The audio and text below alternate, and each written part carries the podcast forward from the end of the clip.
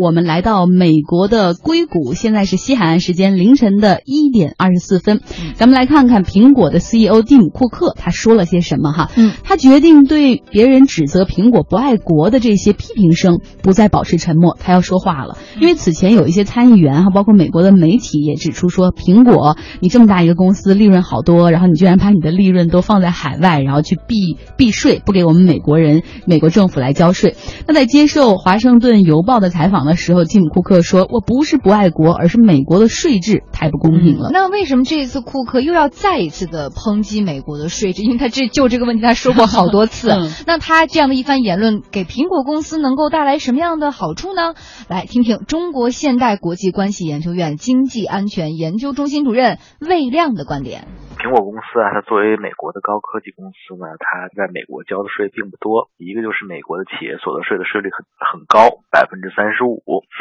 第二个呢，美国呢至少在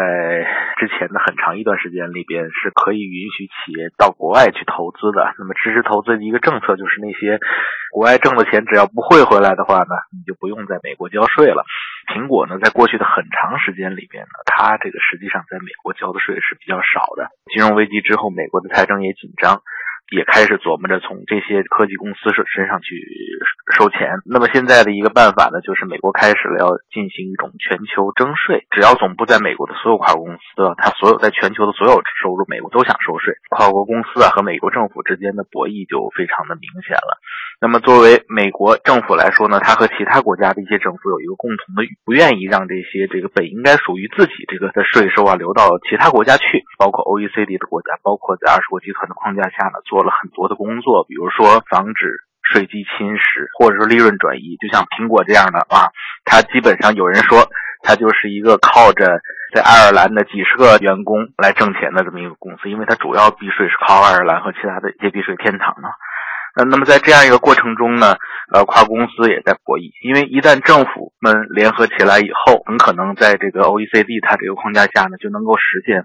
税务信息，包括银行账户的信息的交换啊，那就要能让美国政府就知道了，说呃，这个苹果在境外挣了多少钱哈、我们应该问他按这个百分之三十五的税率多少税。那么因此呢，不同的企业呢有不同的一种打算。那么就库克本身来说呢，他是一个还是倾向于说，哎，我愿意给你美国政府交钱，但是你得把税率呃降下来。他就加强了对这个国会的游说，得降下来，降下来，我愿意给你。呃，包括跟未来的总统，这个无论是民主党和共和党，他们的候选人都提出了自己的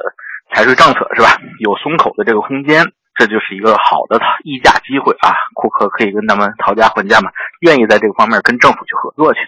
另外一个方面，就二十国集团的杭州峰会马上就要开了，二十国集团财长和央行长联合召开的这个成都会议上呢，就这个防范税收、税基侵蚀和利润转移方面达成了很多的共识。那么在这个共识如果说今后被执行的非常彻底的话，那对这些就是避税措施，包括苹果在内的这些高科技企业避税来说都是不利的。所以说他们的窗口期也不长了。因此呢，在这样一个当口呢，我觉得库克啊，他这个跳出来要跟这个美国政府叫个板是合理的，也是在保护他本身公司的利益。大家可以看到，其实库克是有战术在这儿的。我提前放一个话，我要跟美国政府展开谈判。如果你们最好能给我一个很好的税制，我当然愿意把利润转移回美国了。我是很爱国的，非常有意思的言论。包括刚才魏亮讲的那个笑话，就是说美国人会传说这个有有段子，就是苹果的大部分利润都是通过他们在爱尔兰那家公司几个人就做出了嗯达成了苹果这么多的利润哈。